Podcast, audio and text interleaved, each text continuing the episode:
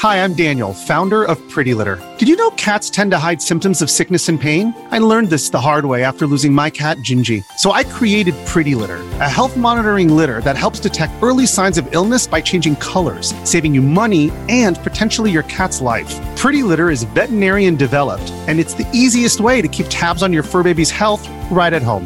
Go to prettylitter.com and use code SPOTIFY for 20% off your first order and a free cat toy. Terms and conditions apply. See site for details.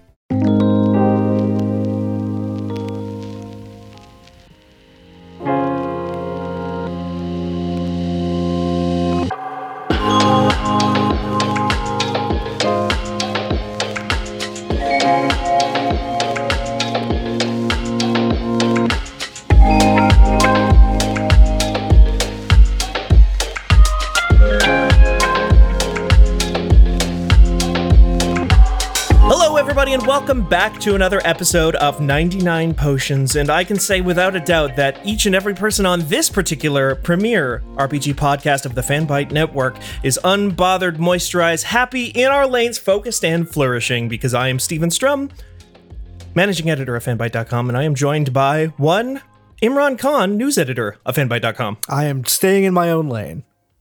Fantastic. That's good. Yeah, I'm tagging myself from that intro, and I choose hmm. staying in my own lane. Okay, cool, cool, cool. That's kind of your class pick that you've you've decided on. You've Right. kind of decided on your main job. Yeah. Cool. Uh, Natalie, uh, featured contributor of fanbyte.com. What class do you pick? I pick moisturized because no matter how badly I might be doing at any given moment, I know that the next day when I wake up and I see my face after having put on all my skincare, I'm like, it could always be worse. It could be worse. It's incredibly true. And I definitely know things could be worse for one head of large media at fanbyte.com, John Warren. I think you're allowed to pick more than one from this list. I'm not even on the same highway all around, so I can't even pick a lane. I can't even pick lane. And flourishing is like a flourishing is an interesting way to say uh, high on prescription narcotics from post operation that I had a few days ago. Yeah, but yeah. I am flourishing in that regard. I do feel like so. I am head of large, head head of whole. There's a hole in my head now where some teeth used to be, and Mm. Oh, no. I filled it with narcotics. High. That's how you take them. You put them on. A lot of people say put them under your tongue, but no, it's actually you want to kind of like uh, have a tooth removed and let it kind of dissolve on the gum. sure, yeah, it goes straight into the blood that way. Mm-hmm. mm-hmm. Bypasses the liver. I'm a It's medical much healthier. doctor. Also, Just like before of we move on, Yeah. can we do like a little embarrassing like inauguration for Imran as an official RPG pal? Yeah, I vote no. Personally. yeah. I mean, if no, you wanna let's put 'em do on it. blast. Exactly. Imran, welcome to the RPG pals. I am unwelcome. I feel. I mean, he's welcome. sort of been an unofficial member for quite some time since we rope him into these episodes so often. But we decided to make it official in the last week. Congratulations, I'm gonna. Imran. I'm gonna do the thing where I like I I work very hard to join and then immediately quit. Yeah, that's a good. I love that. That's like a good work ethic that I want to start applying to my life. I think so. Yeah. But welcome. Thank you. That's at the beginning of every semester, right? Like you try really hard and then it's like, oh, what's the Oh. point? Don't get me started. My my psych professor. This was like right when I decided to basically stop doing psych and go into communications and media. She wanted me to do this uh uh like a not a dissertation because I wasn't getting my doctorate, but like a big thesis. Um and I don't she just tried to convince me forever and I was finally like, "Ugh, that seems like a lot of work, Lisa. I don't want to do it. and she was like, okay. And then yeah, it's been weird between us ever since. But what's up, Lisa Brown? You're great. You're really Lisa good. Brown. This episode dedicated to Lisa Brown. Lisa Brown, who is currently she I think she's in remission from cancer, and her celebration from doing that was to uh, uh, do a marathon in literally every state in the union, and she's up to like 36. Oh my So I'll, gosh. I'll I'll never fucking do anything that cool. So Yeah. She is. Do they have hard worker. marathons in Alaska? I've no I- now, now, That was okay. your- what do you think a marathon is, uh, Steven? I think you could make a marathon anywhere. Well, yeah, but like I don't know. Is she just doing it solo? Like I always think Yeah, when I think of a she's marathon. like finding friends in these spaces and Okay. going on a like. I think it's a half marathon too. I don't think it's a marathon. Okay. but uh, uh, I can which makes that. it so much easier. I'm just kidding. um, and uh, but yeah, it's I don't know. Yeah, she's doing cool. Anyway, wow, what a weird, huh? Weird segue, weird uh, uh, tangent I went on. But anyway, that's what Shout the out drugs to do. Lisa. Shout out to Lisa. Shouts out to Lisa and shouts out to our very favorite villains from the Final Fantasy franchise, which is what we've decided to talk about today to kind of give ourselves an easy lift as we. Well, that was a uh, good segue, though. That was Yeah. good. Good job. Thank you. I thought so too. Thank you very much. I appreciate like all the praise and stuff like that. Like if you could just kind of do that anytime I talk, that'd be great. Please. Oh wow. Okay. We got you. Cool, cool, cool. Thank you, thank you. We are going to be talking about uh, some of our favorite villains in the Final Fantasy franchise this week, as John is, uh, as he said, kind of. Kind of ha- one foot in the International Space Station this week, I would say. Uh, You're like calling- you're like Rinoa. I'm calling in. We found a phone in the International Space Station. I'm calling in. Yeah. You're like Rinoa Heartilly in Final Fantasy VIII. You know, Oh, you're wow. floating in space, and we are Squall on our way to save you and bring you into the airship. Was Um, there a toilet on the Ragnarok? I don't remember one. I just played that game not too long ago. I don't remember either. I feel like we would remember that if it was in there. Yeah. Yeah. They weren't there that long though. Like Yeah, No. the whole thing was like two hours. No, but I mean, then you get the Ragnarok, and you can. Well, that's right. But canonically, they didn't have it for that long. You're right. Right. Anyway, I mean, So maybe they just didn't need to pee in that time, you know? do you that's think true. they just peed out the airlock? Or maybe Rinoa peed in her suit. There were there were toilets in Balamb Garden. I remember that. There, there Okay. were. Yeah. Okay. So the game Well, is there we go. aware that people need The to game pee. is aware of bathrooms. yes. Yeah. Yeah. So we're I mean- bladder systems. Final Fantasy VIII was developed by 3D Realms, so it does have working flushing toilets. So that's like kind of just a good sign of I mean, quality. drinking is the original draw system. Honestly, Mmm. Wow. Interesting. You take it into yourself, you get better stats, definitely. Interesting. Is that what happened with John right now? Yeah. I drew confused. I drew a hundred of them. technically did juncture something into you. I did junction. I think I got Diablos uh, in me, and I junction confused to my head stat. Oh, who says Final Fantasy VIII is bad when it can bring us such a joy? it's not bad. It's Who not says bad. It's The people who say it's People- no, bad. I think People people that are a lot, turning around on it. So there's been like like I a- feel Yeah. like in the last two years, I've seen a lot of Final Fantasy VIII praise that I'm like, okay, fine, I'll welcome you all in fashionably late, nerds. There's been a weird thing in like wrestling events recently where people are just like having an argument through signs about Yeah. Final Fantasy VIII, and like it's mostly negative, and I'm like, you people have two bad opinions now: wrestling and video games. Well, the worst one, the worst one I saw, and and if you're out That's there, an attack A- on John. if you're out there, AEW fan, um, feel free to join our Discord, fan by Casa, and, and explain yourself. But someone did at the last uh, AEW Dynamite event uh, last Wednesday did have a sign that said Quest 64 greater than Final Fantasy 8, which is the fucking wrongest and rudest thing I've ever seen in my life. Yeah. That's picking a fight. That's That's intentionally picking a starting fight. a fight. That's just that's like me going into my college dorm and saying, uh, "I think the Beatles suck," which I used to do a lot to make people angry. oh my god. um. Anyway, Why? oh, Just to make people mad? well, I don't like the Beatles, but Okay. like, yeah, it, it also was a, th- a shorthand for me to go in and like make some of the worst people I knew irrationally angry as fast as possible. You know what I mean? yeah. anyway. I was a nightmare in college. Anyway. No, that sounds cool though. Like that Lisa sounds might better. agree.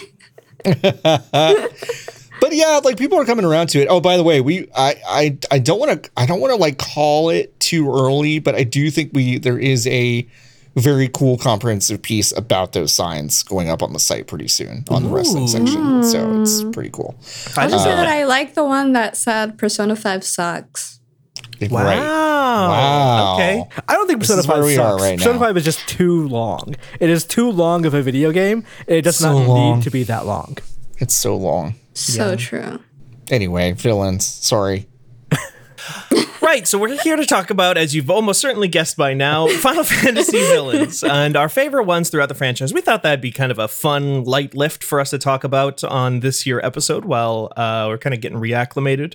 Uh, been a busy old time here at fanbyte.com. We got some cool shit coming in the next month or two. Yeah, we put up some cool shit. Yesterday we put- put, yeah. up uh, a cover story, our first cover story, written by Ken Shepard on the indie RPG series Mass Effect, and Mm-hmm. it's very holistic and complicated uh, relationship to queerness. Like it is his magnum opus. Like Elise and I, Elise Favis, known bully and features and trending editor at fanbyte.com, and I edited it, and it was just a joy to look over that. Um, it's just a very detailed um, dissection into the the queerness of that series, both in the games and in the context surrounding it. Um, we, had a, a review of 12 Minutes uh, by Funke Joseph go up today. Um, last week, we had Imran break the Xenoblade Chronicles 3 news, I believe. I mean, Was that yeah. last week? Uh, yeah, that was last week. That was good. Can you believe that? Seems like a calendar year ago. Yeah. Right. And I Uh-huh. believe you talked about it on this week's Thanks for the Knowledge. I did. Of did. course I did. Let me ask you a question, Natalie. Did you try to get Elise bumped off the Mass Effect thing because she loves Thane? And that's a like automatic disqualification. Bumped off? Yeah, like she can not she can't edit this because her opinions on Mass Effect romances are wrong. No, no. I'm like, okay, so my internal role at Fanbyte has shifted a little lately. Um, right now, I am doing a lot of editing in the background, mostly with freelance pieces. But since that piece was very um, extensive, I looked over it with Elise. Uh, she had done a lot of the work like beforehand, so I just like went in in Okay. the final stages. Um, but I was I was quite nice to her as I usually am. I, I did not boot her off. That was an entirely serious answer to me just talking shit about Thane. Yeah, that was like a like, very like. Uh, it, it was strange because I fully expected you to like lean into the bullying of Yeah. Elise too, but you didn't. So No, because I think my bullying is good enough on its own merits that I don't have to compensate through any instances in which I did not intentionally bully her. The ones in which I do are already powerful enough. So basically, what Natalie said is that Elise, like, like imagine a cleaning service, and Elise did every single bit of the work, and then Natalie came in and did like the finger dust test and took credit for the editing. That's what it said. It's actually really brilliant though because by not bullying Elise, she has sandbagged my joke and thus bullied Yeah, me. right. Yeah, yeah, yeah. Wow, wow. Yeah. Yeah. you did turn this into kind of an Imran bullying opportunity. And I Yeah. did tell Imran that I wasn't gonna bully him today. I mean, it, you know, uh, that was not my intention, sir. I please take this as my most sincere, genuine, trustworthy. I think Natalie is my favorite villain of fanboy. I think when you attach trustworthy to it unprompted, then it becomes like a little bit more suspicious. Yeah, I was hoping you would catch on to that. I'm I'm glad the hero of the hour has caught on to it. Thank you. Steven, take control of this situation. Do you With the see release why of we it- wanted to have Imran on permanently? it's like, oh my god. All right. All right. Steven, take control of this. I will judge. Anyway, definitely Anyway. busts through the wall, we have a real life villain here, but we are going to focus on fictional Final Fantasy villains from now on. Yes. The real life villain is Imran, not me. Okay, anyway. This is a Ren and Stimpy bit. Like every time I try to talk, Yeah, it's, it's just a- Natalie just fucking cocks a gun at the back of my head. to be fair, Imran started it. But I'm asking you a uh, totally normal question. Steven, it's- Steven, take control. It's like you watched a car crash through the wall and you're just like trying to figure out what do I do? ne- Like, what is the order of operations to figure out how to deal with this right now? yeah, because yeah, Natalie rear-ended someone and then like pulled out a bazooka and then kept shooting the car. Uh, Natalie in a hot dog costume. I mean, that's what. I did when Trying we were to playing Final Fantasy this. 14, right? Like, Yeah, I just that's went true. up behind you and bazooka at everything. God, that was anyway. so much fun. Yeah, we got to do that this week. Anyway. Yeah, it's And- been a while since we did that. And with the release of Final Fantasy XIV, uh, the the upcoming release of Endwalker, we're surely going to have some really great new villains. And I think we'll probably talk about some great villains from Final Fantasy XIV today, because that is the topic of the hour. But I don't think we're just limited to Final Fantasy XIV, though. It will come up. Um, I think we can just. I, I'm actually kind of like curious if everybody on this call has a favorite Final Fantasy villain, just like off the dome, or if you can make that. Yeah. Okay, well, yeah. Gary says Jordo, our producer. So you know, I love who Gary. could forget? who could forget that uh, classic, classic villain? I think like for me, it's all there's an obvious answer, and then there's like a battle for second place. Because like the obvious answer for me is Kefka. Yes. Mm-hmm. mm-hmm. mm-hmm.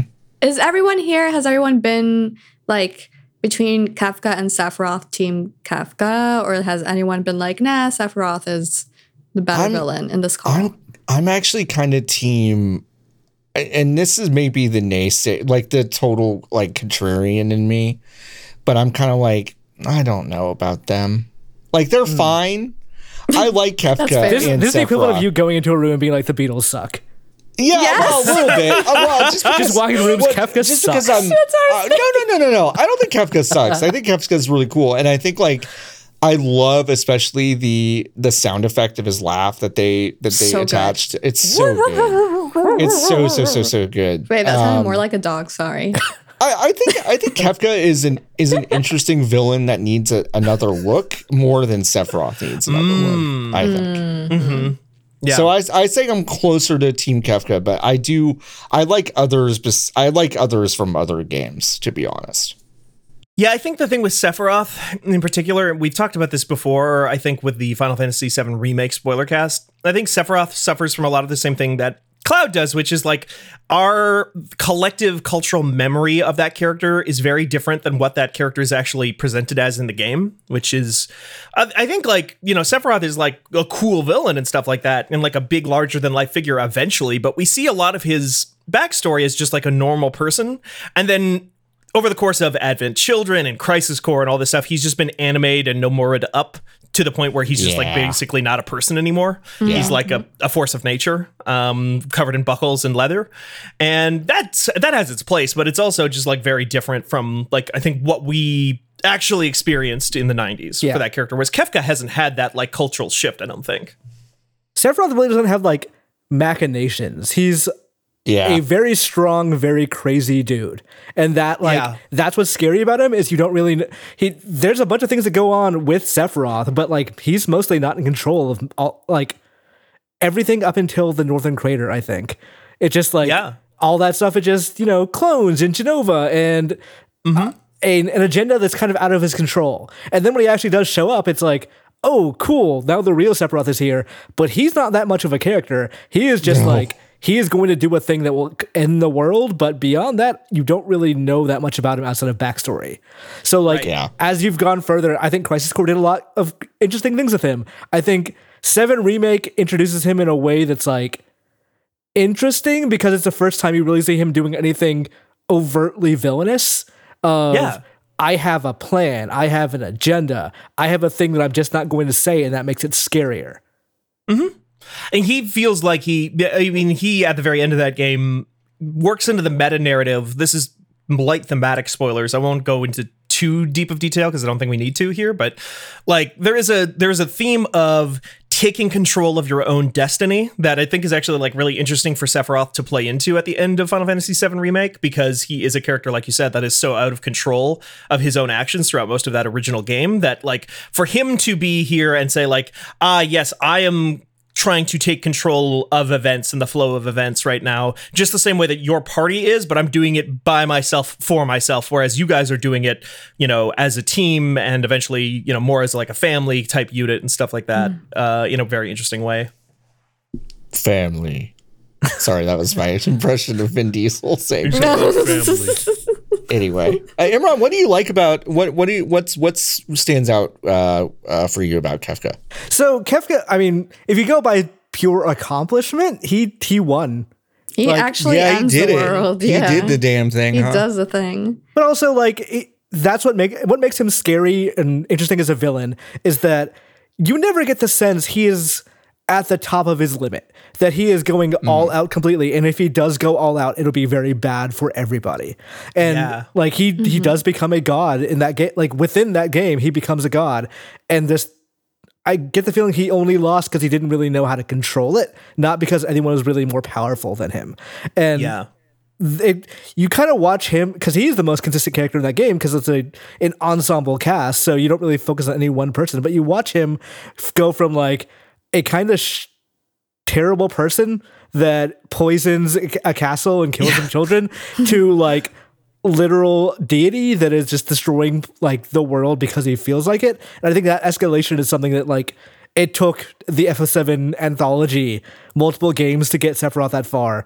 Most mm-hmm. most of the Final Fantasy games they either have a god or they don't. They don't have someone become a god and then like fail miserably at it. So like I think Kefka was like just an interesting thing of I I, I want to I want to watch the villain become more powerful alongside my party, and uh, eventually that does come to a clash of like two opposing powerful forces.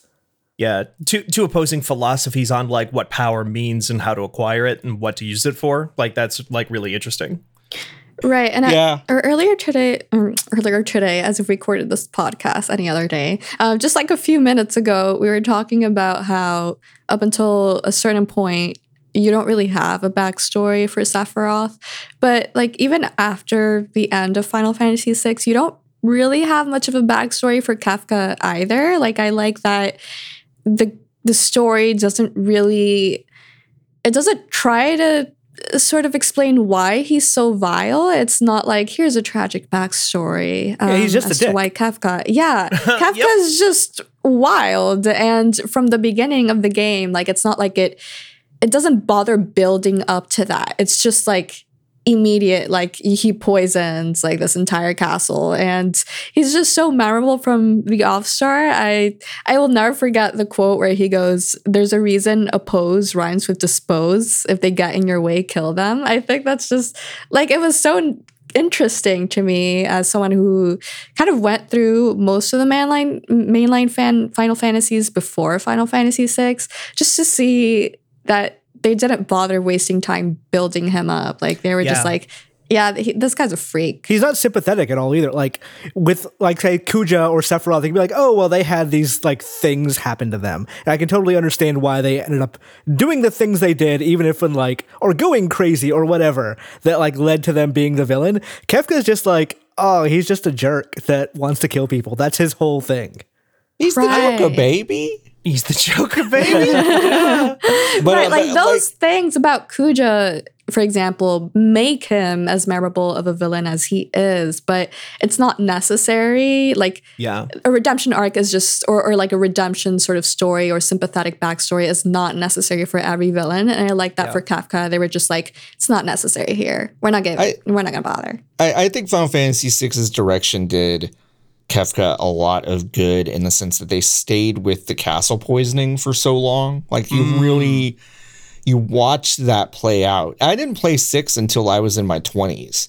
And and I, you know, I was like, okay, I gotta play this to just, you know, have this classic game in my back, you know, in my experience. And I fully expected to be uh, underwhelmed, I guess, because at this point I was very much into the PS1 and PS2 era RPGs, and you know I was like, oh, I'm going back to old shit. It may not hold up, but I thought six held up really well, um, especially with that castle poisoning scene. They really stick with it. They really like stick the landing on how like tough that is to just watch. You know that whole thing play out, and I think that did a lot for.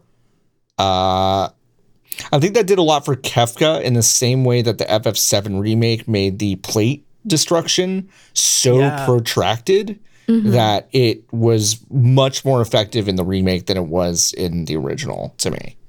It's something that um, I think like video games have. It's not just video games, I guess. Like there was, uh, there's definitely like this push from the '80s to like the early 2000s of like more trying to push for morally gray characters because that's what maturity looked like. It looked like, well, this character is bad because they have a traumatic backstory or and stuff like that. And I think that gets into some weird trappings of like almost victim blaming in some cases um, of stuff. And something like I actually always a lot of the Wolfenstein games for doing really well. The modern Wolfenstein games of just like accurately capturing the banality of evil a lot of the time because like Right. in real life. Uh, evil does not always is not usually the result of somebody has like a really horrible life as a child or whatever. It's actually usually the opposite. It's usually that they don't see people as people because they've never had to worry about anything in their life because they have, are were born into power they were born into wealth you know various things like that. And so the reason they do bad things is because they just don't see the people beneath them as worth caring about in those kinds of ways. And I think like in this pursuit of looking for moral gray areas and like that's what maturity looks like this narrative that that's what a mature interesting story has to be.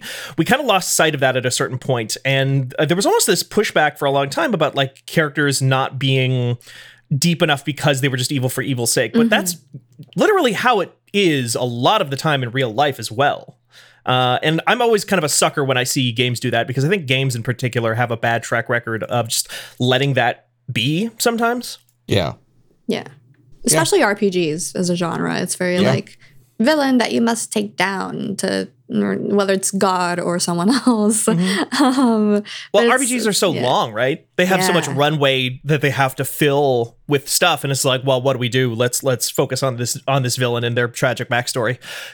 God, like not to not to make a tangent into another franchise, but I just beat Final Fa- or or Fallout Four not too long ago, and that game has this really fucking awful late game reveal of like this character that shows up about and within the first like five minutes of that game who comes in it's the, it's the guy who comes in um, for people who have maybe played the beginning of Fallout 4 and shoots your partner and takes your baby and that's like what kicks off all of Fallout 4 there's this super long in like the last act of the game you'd never see that guy and then there's this long protracted sequence of like and here's his entire tragic backstory. He was married and he had a wife and his wife got killed by bandits and you're going to walk through his memories That's awful. Because I I, was hate gonna, it. I was gonna say because like immediately I'm thinking up until that point where you're like, oh, they explain his like entire exposition at the end. I was like, there's definitely a way that you can do that supremely well. Like Final Fantasy VIII's Ultimecia, like that is sort of my favorite example of a villain that you barely ever see comes in at the end Right. and remains memorable. And maybe if they had just like not bothered with all that exposition to make him sympathetic, they could have had like an interesting villain. But yeah that's quite Mystery hard is to fun. do. Yeah, it's quite hard to do. I think Final Fantasy VIII, as we were talking so positively about it earlier, just excels at its just uh, its mysteries. Even now, like as debunked as like you know Squall is dead and Rinoa is Ultimecia, as debunked as those theories have officially been. There are some people who still believe in them, and I think that's a testament to uh, the mysteries of Final Fantasy VIII and also just like all the speculation about who Ultimecia is. And they're not concerned with telling us like ever, really. And I think that's refreshing as well. Sort of like the other side of the coin, or like not the other side of the coin, but sort of like a a different take on like not explaining a villain. Um, not making them sympathetic. Like another version of that is just not really explaining them at all. yeah And I She- think that's cool sometimes. She is their right. daughter, though, right? Like that is a the commonly accepted theory. I've definitely heard that theory. I don't know how commonly What? accepted it is. Because like she has Grievous as a summon, Right. Which Or is Griever. Grieve Griever. Yeah. Squall's But that's thing. Squall Leonhart. wait, Imran. I have never heard this theory. I've never heard that theory. either. Imran, can you I've tell us never about heard this that theory? I- like, do you know it off the top of your head? Uh, off the top of my head, I'm pretty sure it was just like she is either Squall and Rinoa's daughter or like somewhere down the line, and they just passed that like Squall's chain thing down to her at some point. Wow. Because I've you ima- always heard you- that. That Can you imagine being that that being your legacy? I pass this dumb little pendant down um, to people. Not like you know we were good or we did things for the world. It's like this fucking lion pendant thing. Um, that's I've so never funny because heard I've that. heard. Yeah, I've heard that specific piece of evidence tied to Rinoa being Ultimecia because of like, you know, the Griever and the connection to Squall, but I had never heard of Ultimecia being their daughter. See, that speaks Or to their descendant. Yeah. yeah, that speaks to the mysteries, uh, like just what I was saying. That's so cool. I mean, like it's so obviously not true, but it's cool. Wow. Wow. I'm gonna have to dive into that theory after this call because I'm very interested. I think that was just right? like, Like, that like, was my maybe I'm just talking shit and I'm not seeing. Like, No, like I'm gonna look into that just because I an- find that so interesting. it's But I feel like definitely in- interesting. in like circa 1999 internet. That was like the the thing going around. Sure. Yeah, I I I remember Squall is dead really well. I just I don't think I've ever heard this one The specifically, daughter. but I kind of Yeah. love it. I'm gonna look. I'm gonna look into it after It- this. It really speaks to like how good an open-ended mystery like that can be, though. That not everything needs to be explained Sure. because like we're still talking about it 20 years later or whatever. Yeah. Right, because the vi- Right. real villain of Final Fantasy VIII is like existential dread and what are we doing with our lives and stuff like Yep. that. Mm-hmm. So like the actual villain, like the corporeal villain does not really matter that much. They can be just tacked on at the end because mm-hmm. I don't know what 10 years from now looks like and that's scary. Yeah. Mm-hmm. It's That's just another. a testament to all this. I'm gonna retract the stupid shit that I said about it, about it honestly not being true. Like, uh, I don't know. May- maybe you know, there's room. There's if there's you know textual support for that, which like it seems there's enough for people to have created this theory. I can't just say like. That's not true. So I retract that and we'll use it to bolster the point of hey, Final Fantasy VIII is really fucking good. Like, we're still talking about it, and it's mysteries 20 years later. Can't believe it was ever considered not good. Fools. I think the opposite of that is Final Fantasy 13 where like god, what was his name? Barthand- Barthandelus? Barthan, like the the old priest guy, where Yeah. I did not even understand that game well enough to know what his motivation for being a villain was. no, Right, sure. Yeah, me. Yeah. There's too many proper nouns in that game. It's like fal'Cie, Oh, l'Cie, God, cocoon, yeah. pulse. As They- someone who loves that game, I did not understand any of its villains besides the hot woman. But uh, no, no, uh, here- her name here's Jihl? what I remember Nabaat? about Jihl Nabaat, yeah. Jihl. Yeah. Here's what I remember about Barthandelus. His boss music is like the dopest song. So Yeah. good. the soundtrack. That that but ga- that's really game had a fantastic. I I think Had Final Fantasy 13 soundtrack. not as bad as people think, but there's it's aspects. the story of it. that's bad. Yeah, though. like the game has no plot. It is let's just run away for a while and then we fight Barthandelus and are like, wait, what if we run back into Barthandelus and that's it. That's the entire story. And then Ragnarok at the end. Yes. Just like Yeah. Which is like that game. Clearly, Fang and uh, Vanille. Vanille were supposed to be the main characters.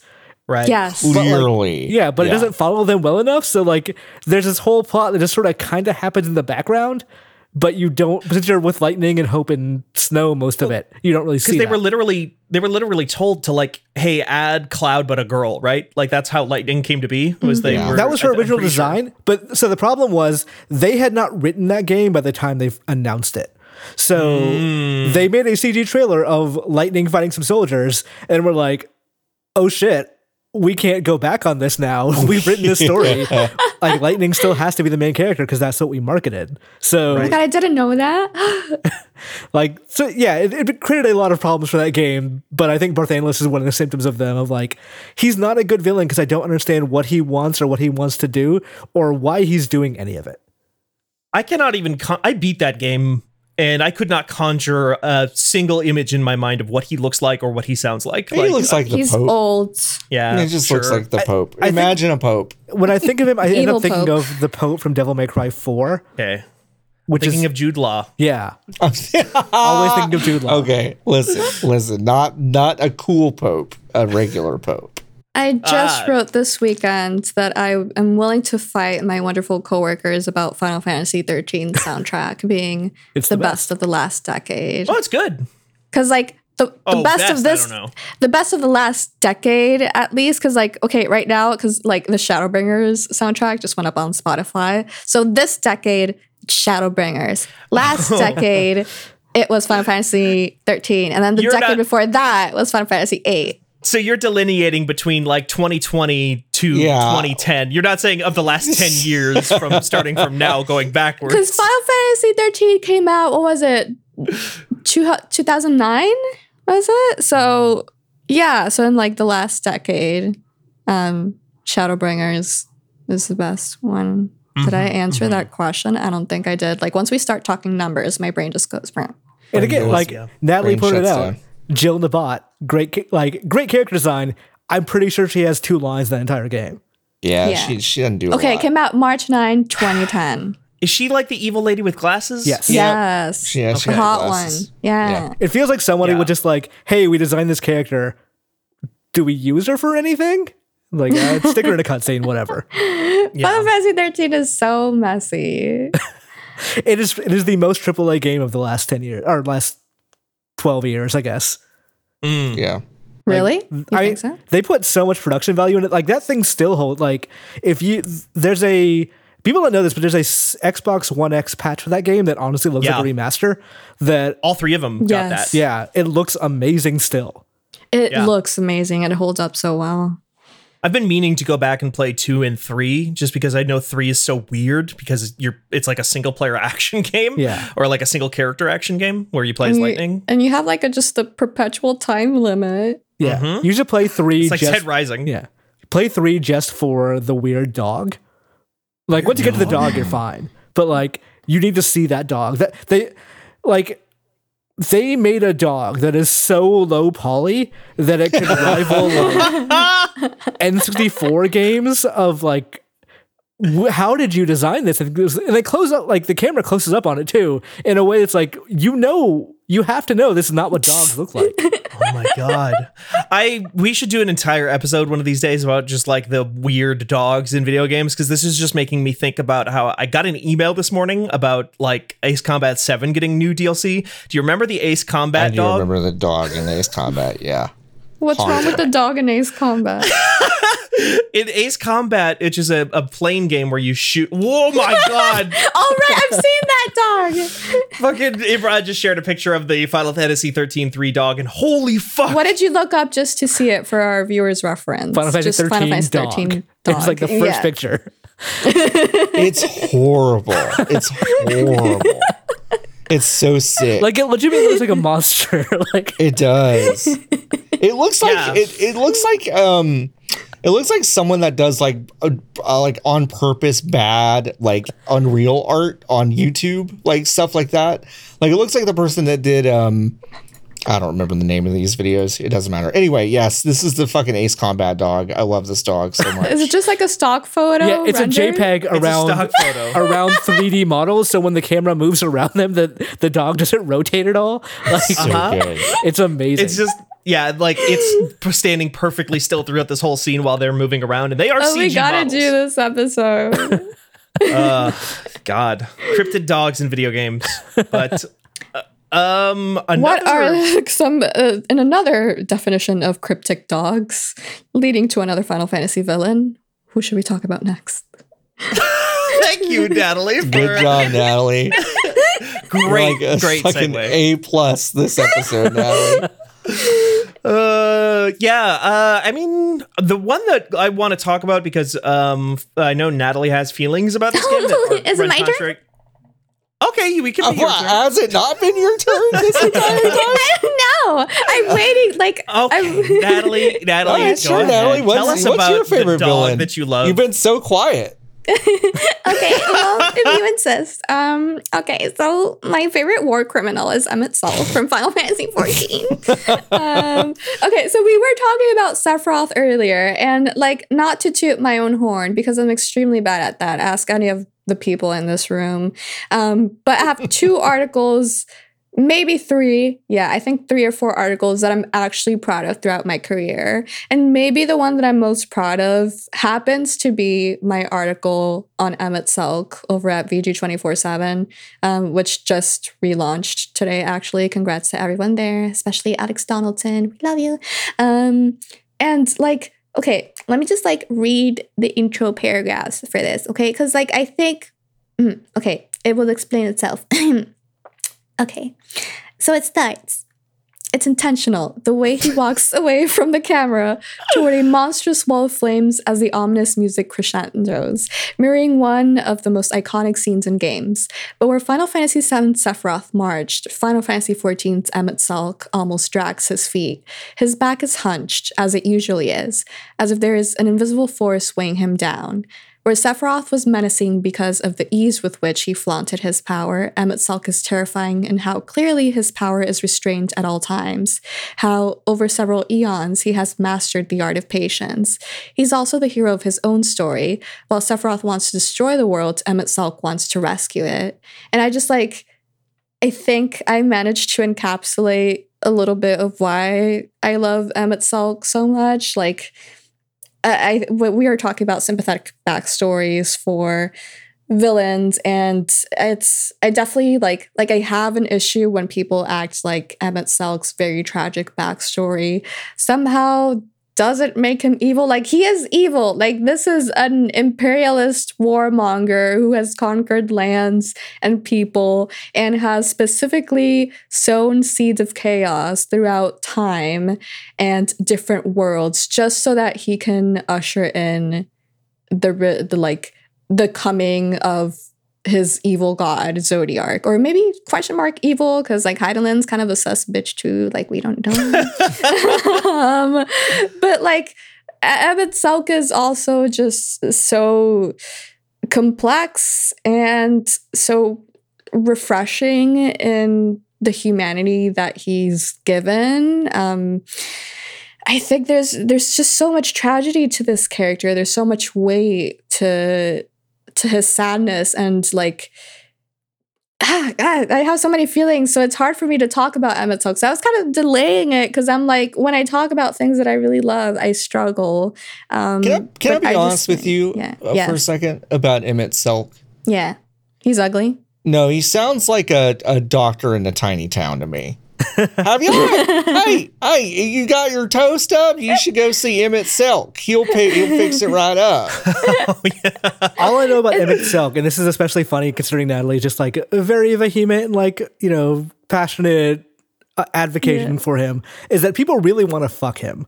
Like, Oh, I want to fuck him. like Yeah. you you wrote that Stardew story where people literally like modded the game to one of my include first, Emet-Selch. yeah, one of my first freelance pieces was for the Fanbyte is what if Emet-Selch was, your boyfriend? Yeah, it's a good one. And I stand by it. Yeah.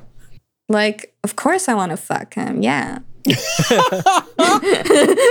Imran, what are you talking about? You speak as if that's a rarity. But yeah, no, I'm no, not. I, I'm saying people, people in general. Yeah, people- people love this More guy. and more people are saying, "I want to fuck Emet-Selch." right. And it's a. it- do you think he's ugly? Because like I don't. Maybe it's a I don't think I've seen him at all. Period. Uh, you haven't No. seen him. I can Google an image right now and see.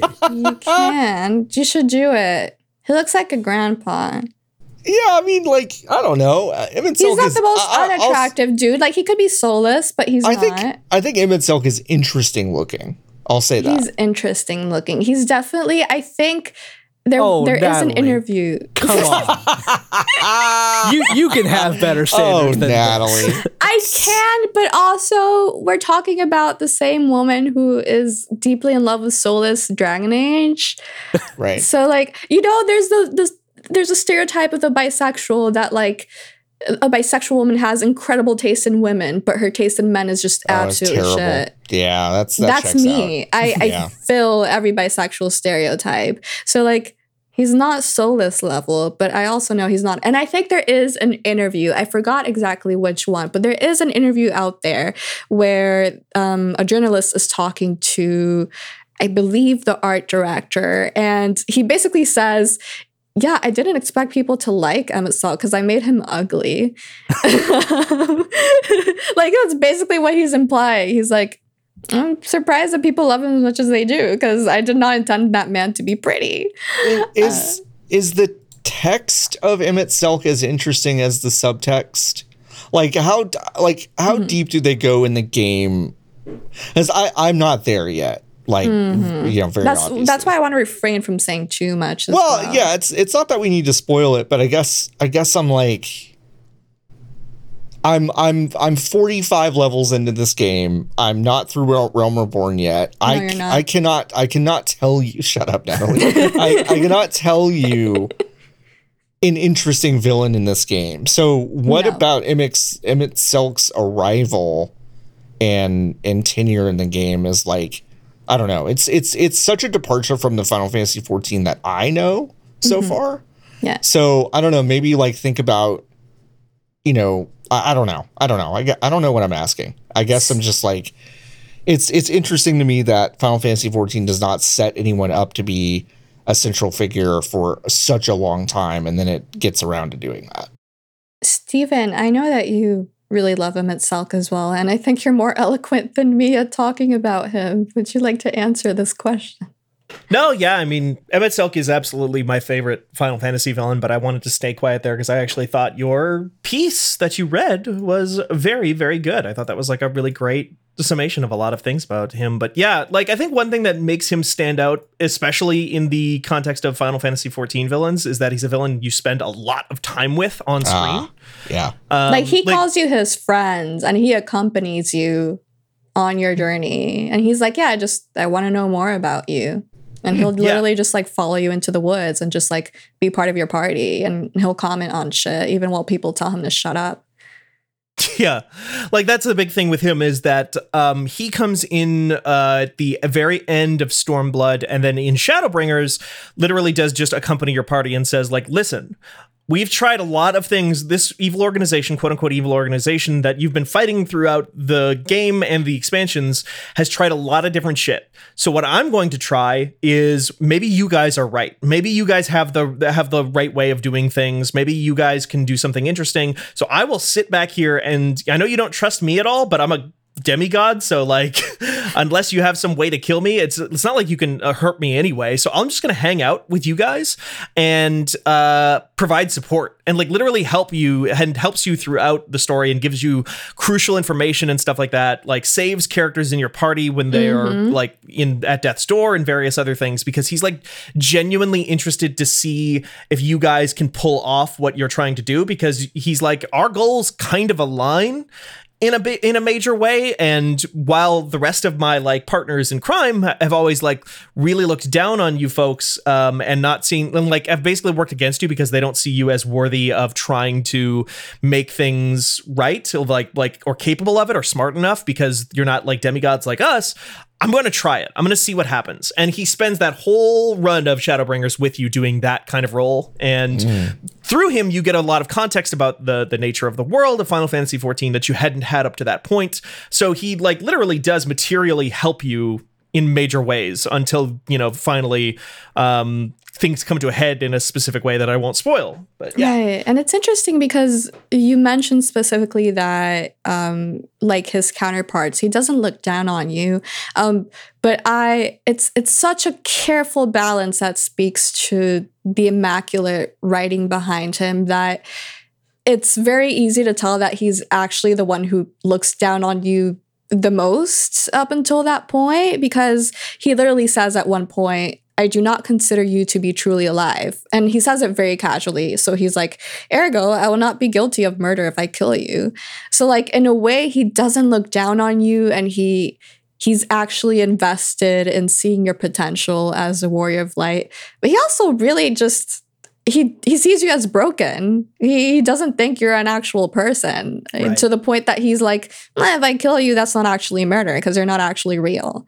Which is what all of the people, the Ascians in this game, um, believe uh, up to this point. That's why they think they're justified in doing the things that they do to try and save the world. Um, they're what they think of as being the world that matters, is because they don't see like the people through that aren't aren't like them as actually people because they live through an event that again I don't want to spoil too deeply, but they live through an event that to like to their eyes makes the world that you live in, Eorzea and Garlia, uh, Garlemald. Um, Yeah. Feel like they're basically just like synthetic. They're fake. And so they don't count. And so it doesn't count if they kill people and you know create empires and do all this horrible stuff because they're working towards like their ultimate goal will basically make all that stuff go away and be replaced by something else that they think is more important. Um and so you get insight into what the villains up to this point throughout the series have been believing about you the whole time for the first time in Final Fantasy XIV. You you get that direct insight into like, let me explain my actual stuff.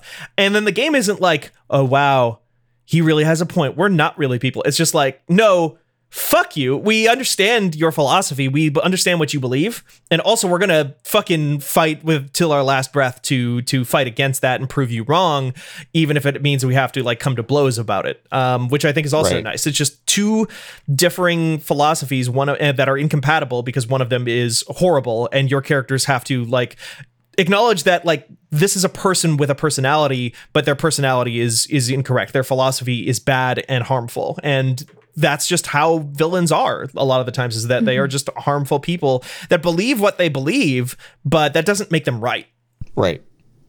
Yeah. That makes sense. It's interesting how Also, he's hot. Yeah, he's hot. it's interesting how the it's interesting how the community aspect of Final Fantasy 14 allows that character to kind of like infiltrate the community mindset about like you know we're gonna we he his his ideal is to replace the community that you're playing in. You know what i mean? Mm-hmm. like Yeah. so that's an interesting angle that you know more than you know the actual just like text of the story it's this kind of meta you know commentary on like yeah like none of y'all are important. Like the real people who play and inhabit this world aren't important which is like right i don't know that's pretty that is pretty interesting i had not really considered that part of He's such an uh, interesting villain, John. You have to get to him. Yeah, like well- there's so much I'd love to say, but we want to goal- preserve the best parts for you. my goal is to be out of realm reborn by, By september, September, and then, yeah, and then i'll and get to i'll get to level 80 by by october but yeah. we'll see about that Dubious, yeah because it's been a while. it's been a imran while. what's your progress like Uh, I started the game and I joined a guild. That's pretty much it. That's all right Excellent. Let's a go. friend bought me uh, the fatter cat mount, and so I, my new goal That's is so to get, get to where I can use that mount, then take a screenshot. Then I'm probably going to stop until like October sometime.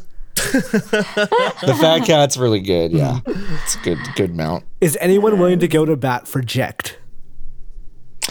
Uh, are we saying that Jecht is the villain the main villain? Wouldn't Uh, you? he's he's oh no i mean i wouldn't say he's the main villain for sure He's at minimum the final boss.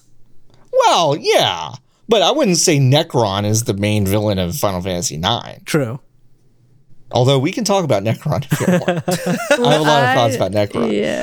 But but um but like I mean j- ah, like the old man, uh, he's he's rough. Like he's an interesting villain because you get to see so much of him with the with the spheres, right? Like you get to see the pilgrimage that he took with Auron and uh Yuna's whatever the fuck his name was, dad. Braska. Yeah, That's but his oh, name. no, yeah, just kidding. Yeah, bro. Nope, Braska. Yuna's dead, Kevin. Yuna's dead. God. I was like, both start with Y. Uh, I I think Jecht is an interesting character. I, I don't know if he's a super compelling villain for me, but I do I do really like the way he's actually introduced in that piece of like sports radio commentary at the beginning Yeah. of the game. Um, I love the way he's introduced, and I do love the way that you see his character evolve through Braska's pilgrimage. Um, I don't know, like Jecht is a villain in so much as I think he's a representation of Tidus's like wildest insecurities. Um, and I mean, at some point, that is what a villain does the best, right? So I don't know, like maybe he is more of an effective villain than I'm I'm really realizing. I, what what do you think, Imran? I think I'm not sure I would say Final Fantasy X really has a, like it has actors that are doing things that are perpetuating a cycle th- that basically nobody likes, but I don't know that I would necessarily maybe Yunalesca and Yevon as the actual villains, but Jecht is just like he as Sin, he is the main focal point of we need to kill Yeah. this thing for mm-hmm. the entire game that doesn't necessarily mean he's an awful evil person, but he is the main goal of the as the, the end if you look at protagonists and antagonists by their definition, a protagonist tries to keep them uh, the story moving forward. The antagonist tries to stop them. I don't think anyone in FF10 really fits that definition, but the closest would probably be Jecht. You don't think Seymour is like a like a more active antagonist in that? No, because I forgot about him. Ah, Oh, interesting. I think of. Seymour whenever I think of Final Interesting. Fantasy X. Me too. Yeah, I mean Seymour's. I mean Seymour is a murderer. Like, uh, you know, like, like He not- doesn't not- just kill; he not murders. well. Well, I mean, there is a distinction there, in my opinion, which is weird. Maybe there really isn't, but it's like if I see a villain on the battlefield killing a lot of people, I go, "Oh, that guy's bad." If I- if I if I hear if I see on a sphere that Seymour is responsible for the death of his own father, I go, "Oh, Seymour's a murderer, huh?" Like that's a different kind of thing to me. Um, uh, yeah, no, Steve Seymour to me is more of an active antagonist, but I mean, Jecht as the manifestation of the main character's worst traits and like worst fears is definitely something that I think is interesting. Um, yeah, I always think of Seymour though. I didn't his think of Seymour as, his like- shitty little voice. That's the thing. Like I, I think of him as like a, a blip on the radar. Uh, Interesting. he shows up occasionally, gets his ass kicked, and then disappears for a while. Then That's he, so interesting. he comes back. He's just- the only fight I remember him is the one in like uh, Kimahri's village. The one right after that, because that fight sucked. But Right. beyond that, I he's so cartoonish. Of all his plans are just terrible. Like, what if I just capture Yuna and make her sky marry me? Like, that, cool. that that plan seems like it'll work for like a second, and then has no follow up. Sure.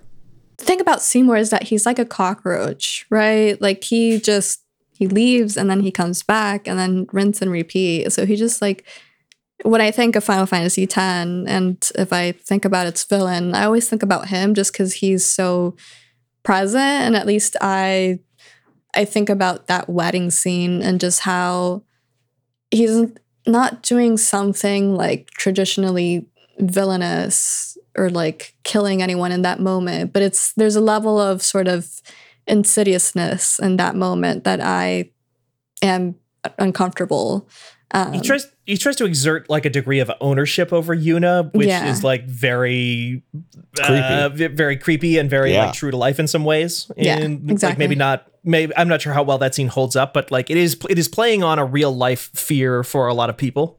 yeah Yeah, I, I mean, it go, kind of goes back to what I was saying about the murderer thing. There are these tan- t- like tangible aspects of uh, Seymour's character. That's like he is a creep that is trying to possess another person. He is a murderer who like killed his, uh, you know, uh, his dad to basically uh, stop, uh, you know, to to stop any sort of like obstacles that are in his way to do you know what he wants to do um he's also the keeper of a lot of really really big information so like i don't i think seymour is i'm a weird seymour defender. I think like seymour is a better villain than yes. people give him credit for. But to your point imran i do think a lot of people forget about him though. Like i i like i do i do think he is not super memorable for a lot of people for some reason. I, I will say to Imran's like to support Imran here, I think Sin slash Jecht is one of the most like mechanically interesting villains Sure. in the Final Fantasy franchise. This like big monster that is constantly evolving. Every time you fight it, it looks different and has different tactics. Yeah. I almost Yeah. think it would be it would have been a disservice for Final Fantasy X to have like a a really central antagonist, right? Because its themes are so much bigger than that. Um, its themes are about like power structures behind religion and like agency and free will and faith and hope and all these things that are so much bigger than any individual person. Um, so I wonder if that's like intentional, you know, that Seymour really isn't like the ultimate big bad, but Jecht and Sin also sort of I mean, they're always present in some way, especially since you play as Tidus, but it's not like they really show up that much until the end when you have that final boss fight. So Seymour is actually like a uh, he's a holdover from when the very very early version of FF10 when the art style was different and like it was much more like what's the word I'm looking for like a Caribbean tropical like kind of thing. So they changed like they redesigned almost everyone else, but Seymour with like the tattoos and the big blue hair and all that was I think the only thing they really kept from that beta. Or not beta, but like the original version. Right, the original like prototype. Yeah. Huh. I didn't know that. Me neither. You learn something every day. Oh wow, Imran has just shared like picture of what that looks like. Huh. Wow. Oh yeah, Uh, that's interesting. Yeah, Huh. that that is I think supposed to be Auron and Yuna. What did you What did you search up to get that image? Uh. FF10 prototype. Okay, for our listeners. Now, Auron's design got way better. I'll say that. yes. He- Or- here he looks like a like a hippie. I don't Yeah, he looks like a but- surfer dude. He looks like he owns a poke shop in uh, San in, in San Diego or something. I, I actually think the final design of Tidus is worse than this. I like I like this design. I was gonna say. I I, was gonna say, too, is this is this Tidus on the left? Because he Yeah. he hot. wow, Natalie! Wow. He's still Oh. cute in the present, but like on the left, like this prototype. Damn, who changed Um, that? We haven't really touched Well- on anyone in the NES era at all, or like Oh, pre six, yeah. I guess, at all. Can you name one?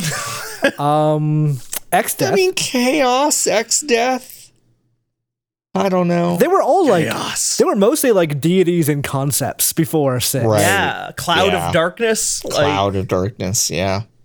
Uh, Final that's just it. Four's um, fuck what? What's the villain? That's for Zer- that's Fantasy? Zeromus, right? Zemus and Zeromus. That's four. Yeah. It's just really not my era of Final Fantasy to a large degree too. I've not gone Yeah. back and played a lot of those. Like I played, uh, uh, I started six and four at various points, and I need to get back to them at some point. I just like haven't uh, stuck with it yet. Right. Um, I would the actual one I was going to talk about, like from my era of Final Fantasy, uh, other than Emet-Selch, who again Natalie did a great job of talking about, but he is my favorite of the franchise, and I could talk about him for hours. But another game that I think that Natalie hates, Final Fantasy twelve, Vane Solidor, I Let's think go, is actually like a great villain. baby.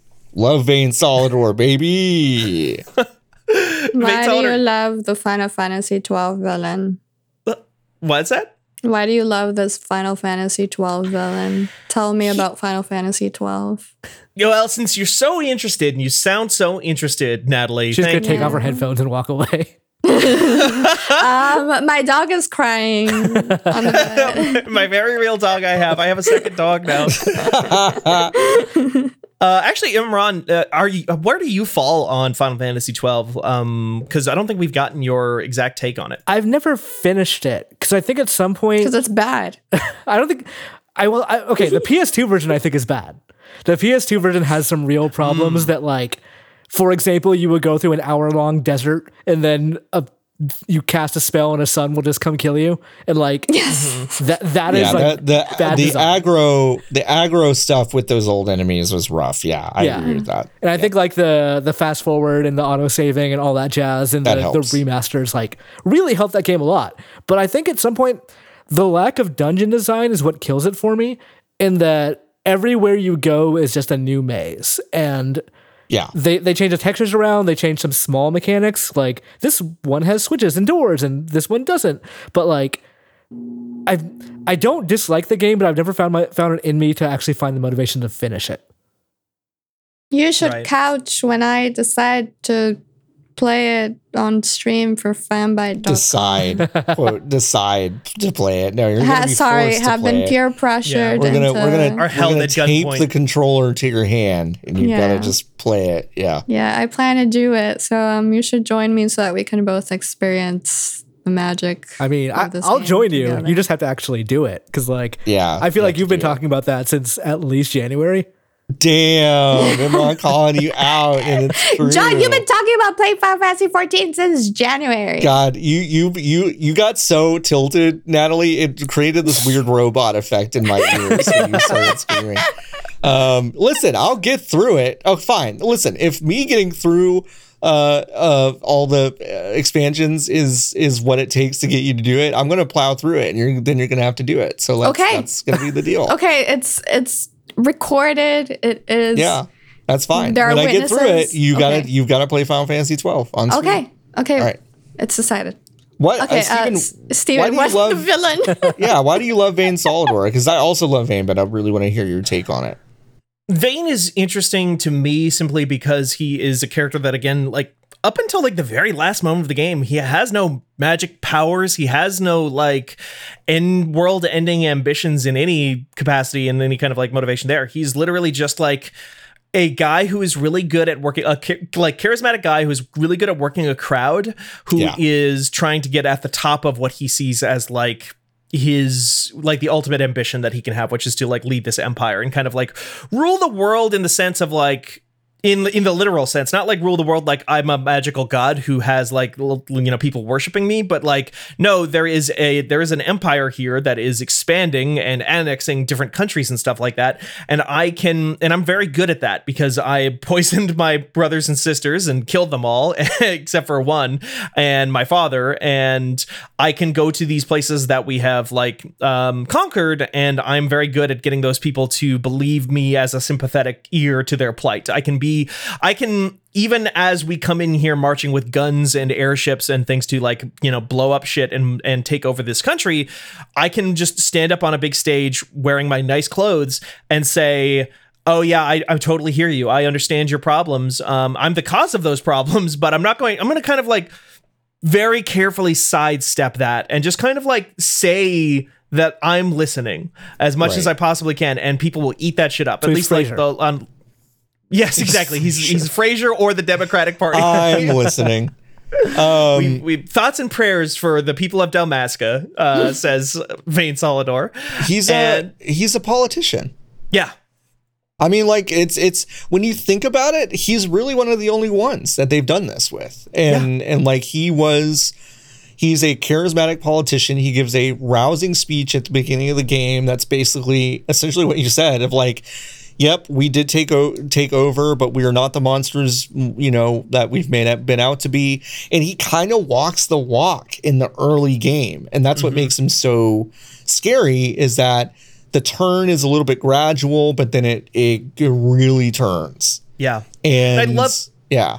We we get like the perspective too of his like little brother who has lived an entire life with this guy Yep. Who has who knows how to walk that walk and like do this sort of thing and is like, well, yeah, he's my big brother. I, I trust him and I believe he loves in him. He loves him, and Yeah. you get that perspective on like a person who has lived his entire life l- listening to this person, and like the slow dawning horror of him realizing, oh wait, my brother's a monster. Yeah. And like the thing that he is doing to all these people to get them on his side is like what I have experienced my whole life and didn't realize it because I'm his little brother and I looked up to him and thought my big brother was cool. And as he comes into his own and like enters the political world and you know, becomes like starts to slowly become an adult, which is like a great theme that Final Fantasy can sometimes really do do very well with younger characters. Um, he like comes into the world of adulthood with the realization, oh wait, the people that I thought had my back absolutely do not have my back. Like they n- don't, or they don't necessarily. People who say things don't mean what they say all the time, even if you love them. Yeah. Yeah, I, I think Vane Solidor is a, a great villain. I really do. I think underrated. Uh, not to get into spoiler territory, but he he makes a pact that is confusing, like with with uh, with supernatural entities that like I, I think to Final Fantasy 12's credit, like that you, you talk about like over explaining and under explaining stuff. I love that they leave a lot of the kind of the odd nature of the supernatural stuff in Final Fantasy 12 really kind of up in the air. Like I really Yeah. like that. And It wouldn't be an Ivalice game if there wasn't some magic shit at the end that never gets explained. never gets explained. and like but but I think and and some people really don't like that and and I get that, but like Vagrant Story and Final Fantasy 12 they I think are really effective at making um making a very lived in real place seem very uh scary b- based Yeah. on these these new these weird new supernatural things that come up and like 12 does that really well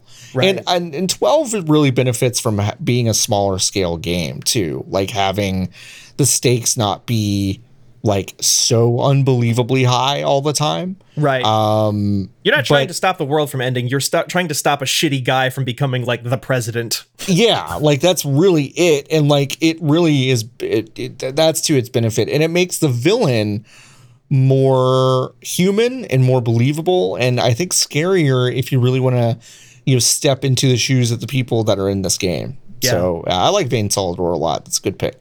And it, it, it plays really well into that. I, I can wrap this up, this part up too, and we could probably wrap up this whole episode. But like, Yeah. uh, I like that talk about you, you, your point there, John, about like how Ivalice has this sort of strange cosmic horror element to it that I think that like gets glossed over sometimes. Yep. And Final Fantasy twelve does a really good job of that, but but it's a game with like tons of side content that you never have to touch if you don't want to. Like Imran, you talked about the different dungeon design and stuff like that, and so many of those dungeons are totally optional. There's that Yeah. like I forget what it's called. It's like that City of the Dead where it's just been like nuked and it's just full of zombies. There's this uh, secret dungeon where they're hiding the final boss of Final Fantasy Tactics, and it's like because it's so hidden behind this like weird vault door. There's this element of like, oh wait, is this like after the events of Final Fantasy Tactics, did they seal this thing away under here because they couldn't fully kill it? Or is this before the events of Final Fantasy Tactics? What is this thing? Why is she here?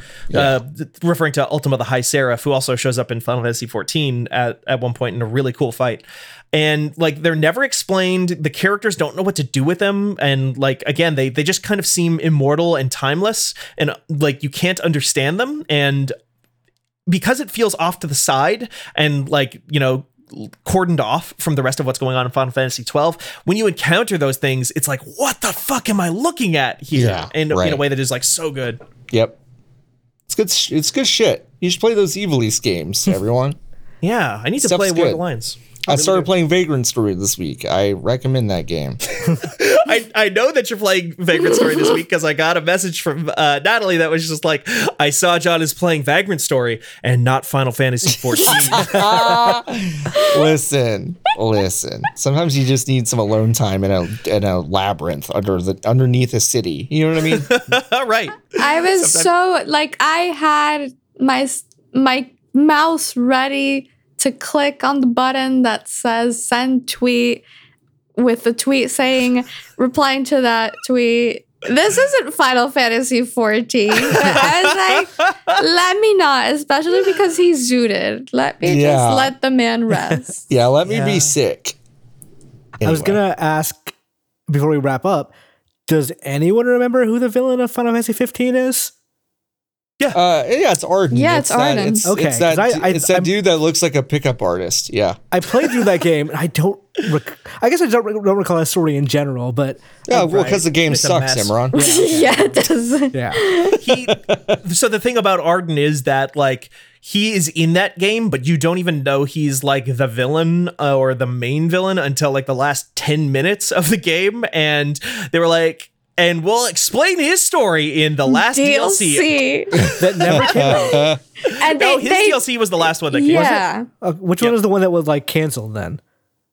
The Luna Episode- Freya one Oh, okay. because Yeah, Final Fantasy Freya 15 one. hates women. I think Yeah. there was all I think it was two different women got canceled. It was Luna yeah, Freya and, and, Aranea, uh, I think. yeah, Aranea, yeah. Uh, Fuck, Dragoon. that game sucks.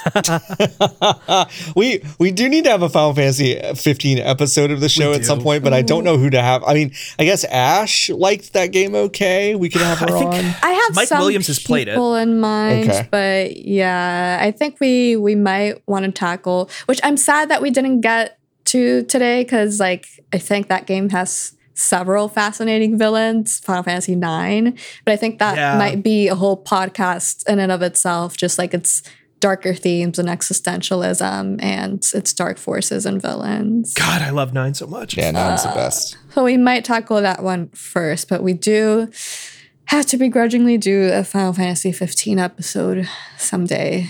Someday, just for the people. You know what I mean? I'll skip on it just to keep true to the spirit of Final Fantasy 15, just not acknowledging women. Oh, okay. So just an all, all. oh, wow, we're gonna have to round up just a bunch of dudes for that one, huh? Okay, Hmm, interesting. Nah, I'll be here to trash it. Okay, good. Uh, well, this episode of 99 Potions that we just recorded is not trash at all. I think it was actually a great time. Thank you all for joining me. I think we Thank spent you. like a third of it talking about Emet-Selch. we spent a third of it talking about Emet-Selch and a third of it not talking about villains. Yeah, we spent a third of it unpacking whatever answer you gave to Imran's very clear joke, and then the rest of it was in itself. And but we hope you enjoyed it. and then a good 10 minutes on how John insufferably went around in college telling people that he hates the Beatles. yep, that's me. This Well- is why you're here, everyone. It is. Well, I love having you all here for various reasons because you're all great people, great friends, and this is a great podcast. And you are all great listeners for listening to this episode of 99 Potions. you can find the rest of our podcasts on fanbyte.com slash podcasts. And you can go to fanbyte.casa to join our Discord community, or you can just go to Twitter and follow at fanbyte media to find basically everything because we post it all there. Or just go on fanbyte.com, click all the links directly. You don't have to go through Twitter. You don't have to give Jack Dorsey anything. He, Nope. don't, he owes you shit. He doesn't owe you shit. He's the worst Final Fantasy villain. Wow, you're right. He's not even hot. He's not um, even hot. And he thinks Bitcoin will unite everyone. Christ alive. Well, we're going to walk up to the bar here with a nice tall glass of it says We hydrocodone hold on. here. Wait a Wait, second. Wait, on, wait, hold on. wait. You love Wait, us wait, so whoa, whoa, much, whoa. but you Yeah, skipped whoa, whoa, over whoa. all of the. Ah, Wow. Yeah, sorry, Natalie. Somebody threw me off my game this week. I, I think Steve would just have to spare me the problem, like the amount of bullying. Yeah, Yeah, right. Evoke. Yeah, Absolutely. Just, I've just it's a always kindness for Imran. Yeah. Imran, go I've got first. Imran's best interests at heart. Uh, yeah, you can Imran, find, go first. You can find me on fanbyte.com or on Twitter at ImranZOMG. Where can people follow you, Natalie? Let's get you out of the way. People can find me at. Yeah, let's Hardy- get you out of the way. I agree. People can find me and my wonderful username that is a Final Fantasy VIII reference at Hardymisia on Twitter. Um, I I laugh at Imran's not because of the Oh my god, it's because it's not related to Final Fantasy VIII. Like, duh. Oh, I hmm. see. Okay. no, I comes laugh out. because I mean, it's there, my god. there is the important part of the, the Z stands for Zell. Th- So Oh, that really just wow. you like picked literally. Oh, that's so would- brave of you. I to would admit rather that. you just keep it to oh my god. Yeah, yeah, it's so brave to admit that your your username is about. I don't know if you Zell. listened to our Final Fantasy VIII Zell episode, dinked. but we hate Zell here, or at least All John my does. homies. how can you all my hate Zell? homies He's hate so Zell. nothing. There's nothing about him at all. Oh, John oh, no. can Chicken explain. wuss. He's terrible. He's just he's got a terrible Mike Tyson facial tattoo. he's that's wearing Jinko pipes. He is just a terrible. His hot dog choking. The hot dog face. Fuck, the hot dog face is the most haunting thing I've ever seen in my life. We spent Go- so long laughing over it. The hot dog face. Imran, if you don't remember the hot dog face, go look up the last cinematic. Jordo, of can Final you get Fantasy it real VIII. Quick, please? you do not have time Wait, to watch the here, whole ending see. of Final Not the whole VIII. thing. Zell choking. I bet I can find it. Yeah, yeah. Here you go. Here we go. Yeah, I found It's it. right away. iconic. I knew it was gonna be found fast.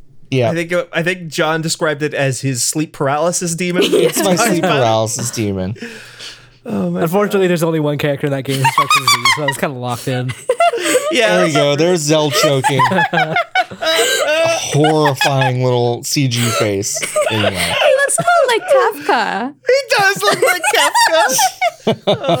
This is a, this is Kefka's origin story. We were just talking about like how did Kefka get made, and it's like I will ah, destroy the world that produced these choky hot dogs. these choky hot dogs. No, You gotta dip him in water like Kobayashi. You got to dip it in water Yeah. like Kobayashi. Right. Oh, where can people uh, follow you, John, if they Yeah. want to see Zell's fucking horrible face? You can find me not playing Final Fantasy 14 at uh, Floppy Adult. Wow. Um, no, that's can y- you want to redo that? No, I don't. I'm good. No, you should redo it. You're I'm zooted. playing Vagrant Story at Floppy Adult. You're zooted, John. Yeah, I'm zooted. I'm loving it. I don't it. know I'm what you're never- saying. I'm never touching that fucking MMO again. Just add Ashley Riot's pants to Final Fantasy 14. Everyone's happy. Fuck, I'm, I'm happy. Yeah, I would love that. Yeah. God, they should do a, uh Vagrant Story crossover in 14. They should. Um, That'd be dope. Somebody who is always a great crossover when he does stuff with us is Jordan Mallory, our producer for this show, and you can find him on Twitter at, at Jordan underscore Mallory. Uh, Steven, where can underscore. people find you? Yeah. You can find me on Twitter at, at Steven Strom, S T E V E N S T R O M. And that is going to do it for us this week. Thanks, everybody, once again for listening. But before we go, let's do our new tradition and sidle on up to the potion bar where the potion seller has told us that we are the strongest and we can drink his strongest potions with a big old clink, clink.